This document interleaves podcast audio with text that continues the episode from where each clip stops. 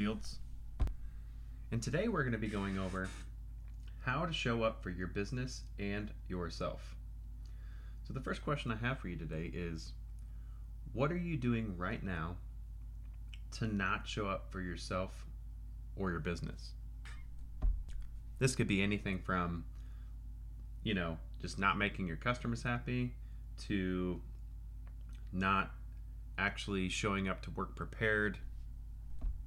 Kind of on a scale of 1 to 10, how is your business running? So, you know, rate yourself in your brain right now, in your mind. Rate yourself 1 to 10. How is my business running? If it's not a 10, meaning perfect, then maybe there's some wiggle room to figure out how to fix that. If you were asked the question, are you putting in 100% of your heart into your business? what would your response be? If you're not putting 100% of your heart into your business, why? Is it because you're not fully passionate in that one business? Maybe you started this business just to get started and make money. Maybe this business isn't the business for you.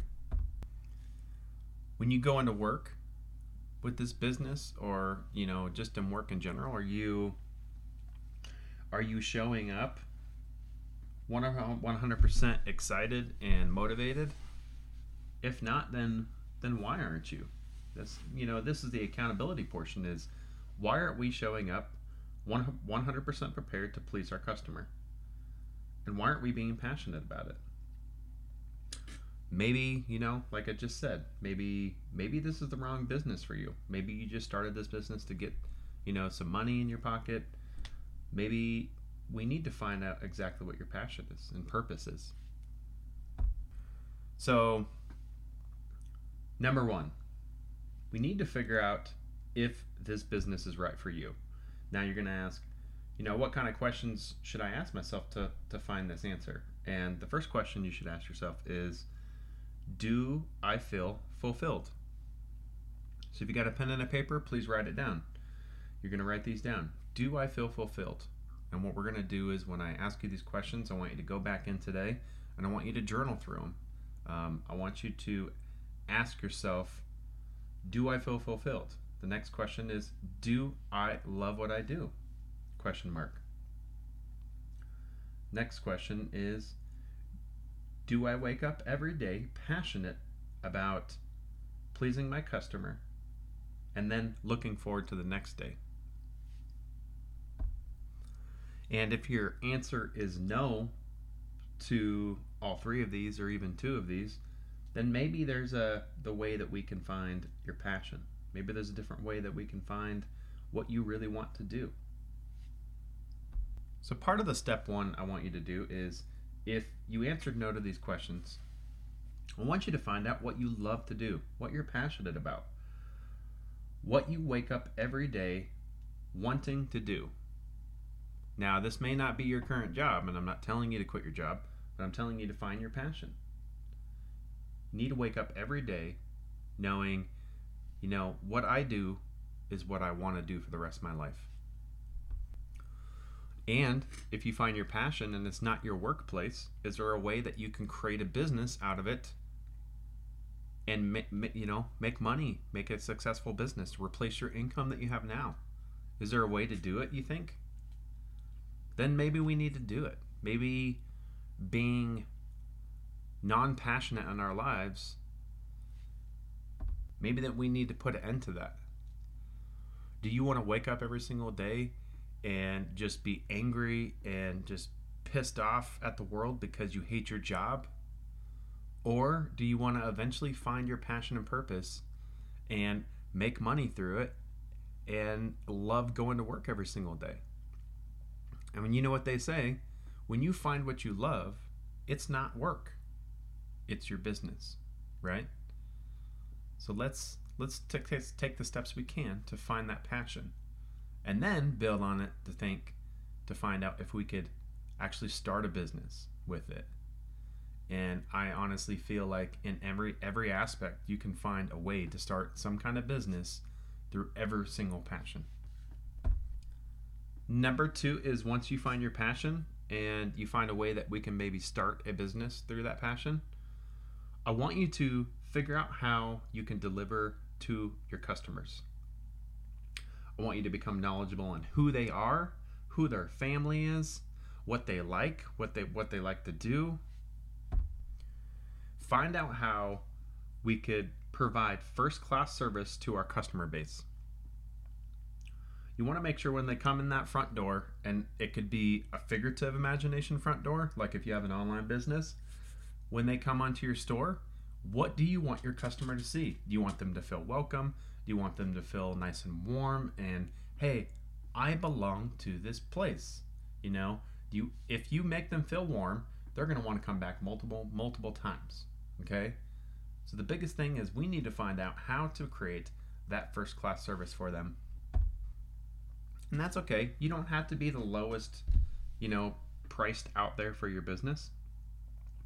But if you're not the lowest priced out there, maybe you need to show them what value you have in your business. Is your business worth a million dollars?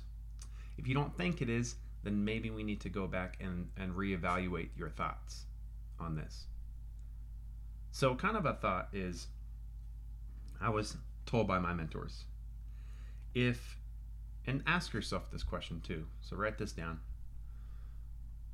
If I were to pay you a certain amount of money to forget what you've learned, how much would that be? Question mark. If the answer is you can't pay me enough money to get rid of my um, education and what I've learned through my past, then maybe your business is priceless. Maybe you don't need to put a number on your business. maybe you need to pick a number that you want to charge your customers and just stick to that and show them the first class service you can provide. Your success is not just based on sales to your customer, it's how you put your heart into it. If you show your customer your heart and you make yourself vulnerable and you show them the utmost respect for their you know, for them investing in you, then they're going to continue to invest in you. Number three, I just brought it up in beginning of number two, so that was my bad. But build personal relationships with your customers. Get to know them. Get to know, know them by name. Get to know them by family. You know, if they bring their kids in, you know, say, hey, you know, how you doing? You know, and just, you know, get to know them on a personal basis. Make them feel welcome. Make them feel that they're a part of your family. And that's a big thing in the fire service is we as a fire in the fire department are a totally separate entity and we're our own family. It's like your family number 2. So that's what you need to do for your business is you need to make sure that when your customer walks in that front door that they're automatically a part of that family. Make them feel included. It may take people months and months and months to warm up because of their, you know, just how how people operate. Um, they just may they may be quiet and standoffish, but maybe you know eventually that person will open up. And I like to um, relate this to a coffee shop. So when we're talking about all of this stuff about how your business is and how you welcome your customers, think about you owning a coffee shop and say I want my customer to come in and drink the best cup of coffee, and it may be $20 for that cup of coffee. But if you can show them your value, show them how you can make personal relationships with them, and show them that they are needed, they will come back all the time. Number four, maybe your business needs a facelift. And you can think about this coffee shop too, you know, scenario. So let's think about a coffee shop. If your coffee shop is not warm and welcoming, what can we do to make it warm and welcoming? Do you have do you have the proper chairs? Do you have the proper um, seating? Do you have comfortable seating? If not, what can you do to create a, a more comfortable environment? Um, how are you going to figure out um, to create an area so that your customers can come in and talk and enjoy the, their time with each other and talk to you and talk to the employees there? What can you do to make them feel that they're welcome to stay as long as they want? And I had a couple mentors kind of tell me this too.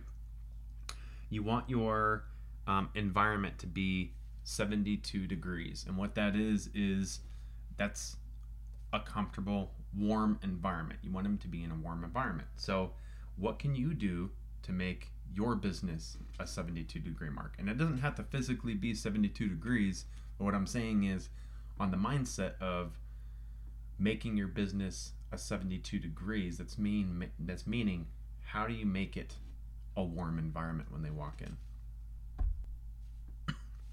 And um, number five, and this is just my own personal opinion. If you decide to grow your business beyond this, that's up to you. But if you want to keep that same value through all of these steps for your customers, then we need to not outgrow our business to the point where we do not conduct the following steps one through five. If you get to the point where you're losing contact with your customers, then maybe you know maybe there's a different time you know maybe we need to open up a different shop or maybe there's a way that we could take that value and put it into another branch and make them feel welcome that makes sense.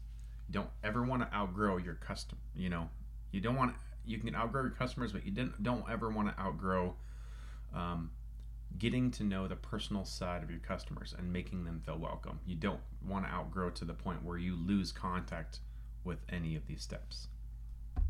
And maybe, like I said, there's a point where you need to outgrow, and that's fine.